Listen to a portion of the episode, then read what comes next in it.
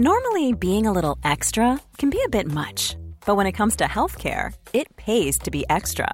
And United Healthcare makes it easy with Health Protector Guard fixed indemnity insurance plans. Underwritten by Golden Rule Insurance Company, they supplement your primary plan, helping you manage out of pocket costs without the usual requirements and restrictions like deductibles and enrollment periods. So when it comes to covering your medical bills, you can feel good about being a little extra. Visit uh1.com to find the Health Protector Guard plan for you. Je suis Sylvestre et je vous donne les clés de cette maison isolée dans les bois où il n'y a rien à craindre. Ta gueule, Mathis, une trachéite, j'ai pas la patience pour tes intros qui veulent rien dire. Tout de suite, le seul avis qui compte, jingle. La première fois que j'ai menti à mes parents, j'avais 8 ans et je leur ai dit que j'avais passé la soirée à regarder La Petite Sirène, alors qu'en fait, ma copine Élise Piécock, que j'avais juré de plus nommer dans un podcast, et moi-même, on avait maté un truc méga chelou et méga sexo-sexuel qui s'appelle L'Empire des Sens. Un film japonais adapté de l'histoire d'une jeune serveuse qui ken avec l'aubergiste pour lequel elle travaille avant de l'assassiner, de lui couper les couilles et de les trimballer pendant une semaine dans son sac à main. Alors oui, vous avez bien entendu, elle trimballe ses couilles dans son sac à main pendant une semaine. Je peux pas dire que j'ai jamais souhaité l'émasculation de quelques spécimens masculins, mais contrairement à cette jeune dame, j'ai jamais été jusqu'au boutiste.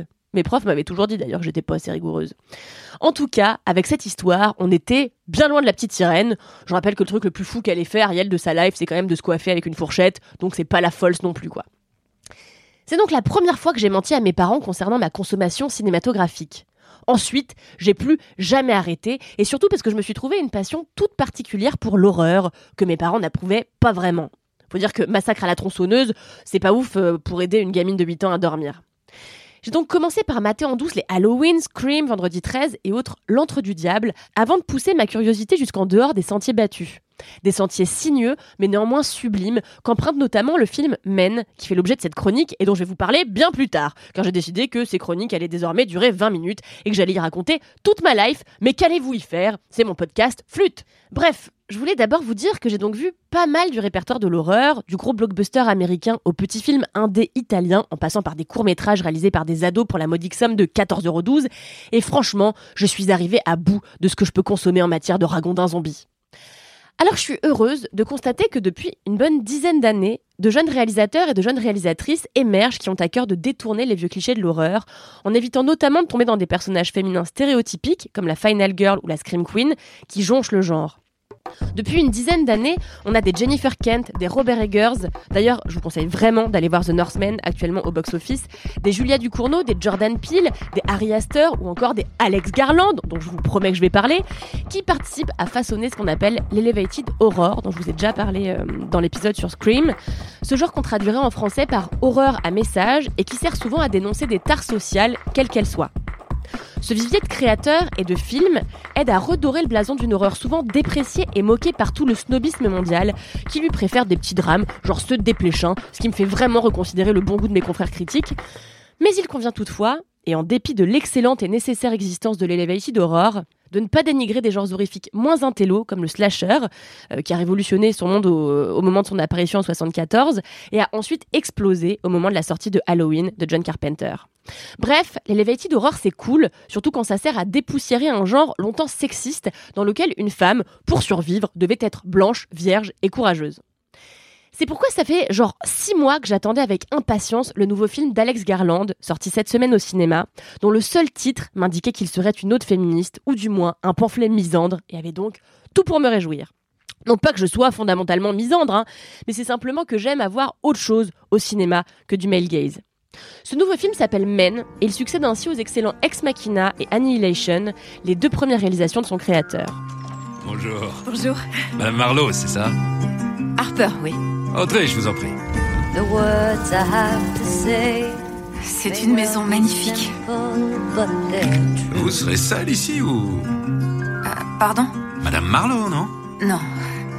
Je vous avais dit qu'on parlerait de ce film. Donc c'est l'histoire de Harper, une jeune femme qui a vu son mari se suicider devant ses yeux après qu'elle l'a jeté dehors suite à des violences conjugales. Ça commence déjà super. Alors pour commencer à se rétablir tout doucement, elle loue une maison mais alors splendide à Cottonwoods, dans le Gloucestershire, un comté du sud-ouest de l'Angleterre où la nature est luxuriante.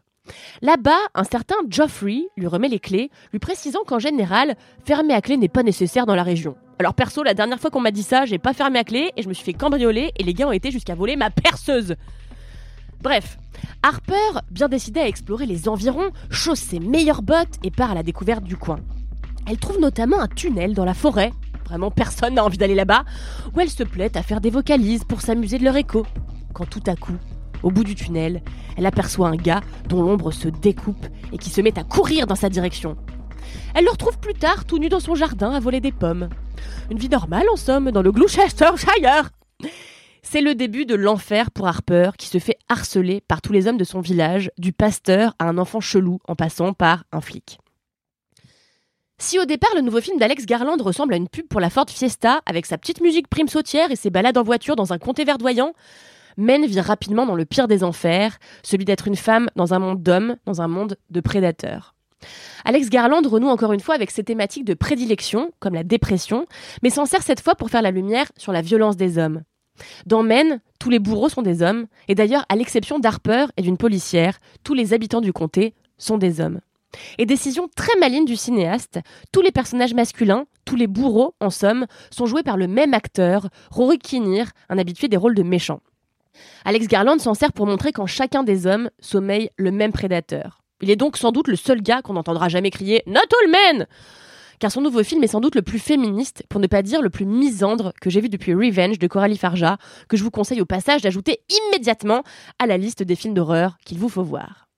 Harper après donc avoir été victime de manipulation, de chantage au suicide et de violences conjugales, a droit au victim blaming des hommes du comté, à commencer par le pasteur qui lui jette qu'elle devrait avoir honte et que euh, la mort de son mari, euh, eh ben, elle doit l'avoir sur sa conscience quand elle n'est pas carrément moquée par le flic du village ou traitée de connasse par un enfant flippant qui traîne aux abords de l'église. En faisant à Harper croquer dans une pomme au tout début du film et en offrant à son héroïne un décor luxuriant, Garland évoque en fait, et évidemment avec un peu de, grosses bottines, le mythe du Jardin d'Éden qui sert de genèse à l'histoire d'Adam et Ève dans la religion judaïque et la religion chrétienne, mais pour mieux le distordre, critiquer des croyances misogynes ancestrales qui placent toute la culpabilité du monde sur les épaules des femmes au prétexte de textes religieux. Men, c'est blindé d'images d'épinal de la nature, de références bibliques, de voix de choristes qui teintent le film d'une couleur mystique, mais là encore, c'est pour mieux questionner les fondements empiriques de nos sociétés judéo-chrétiennes et questionner le traitement qui est réservé aux femmes. Présenté à la quinzaine des réals à Cannes, Men est une étoile qui scintille particulièrement fort dans la voie lactée des films d'horreur. Pour autant, il est loin, désolé Alexouille, d'être mon préféré d'Alex Garland, j'entends.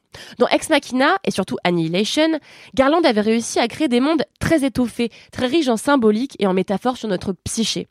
Mais sa tribune féministe veut tellement bien faire qu'elle demeure, et en dépit de très belles tentatives esthétiques et morales, un peu lisse. Surtout quand Garland tombe dans les poncifs de l'horreur, comme le gars qui court dans la direction de l'héroïne à 200 à l'heure avant qu'elle lui claque la porte au nez, ou la biche morte dans les bois en décomposition. Et puis aussi quand il stabilote ses arches à tel point que tout devient malheureusement assez prévisible.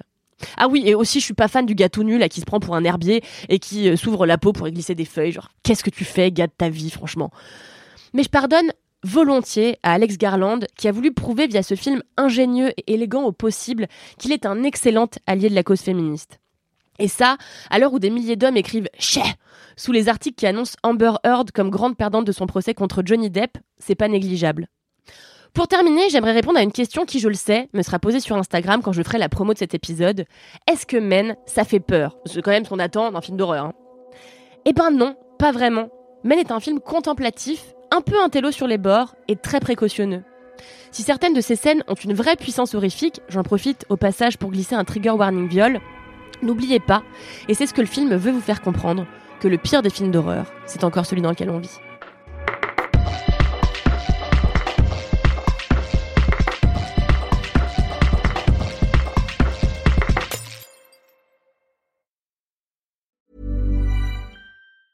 A lot can happen in three years, like a chatbot may be your new best friend. But what won't change? Needing health insurance. United Healthcare Tri Term Medical Plans, underwritten by Golden Rule Insurance Company, offer flexible, budget friendly coverage that lasts nearly three years in some states. Learn more at uh1.com.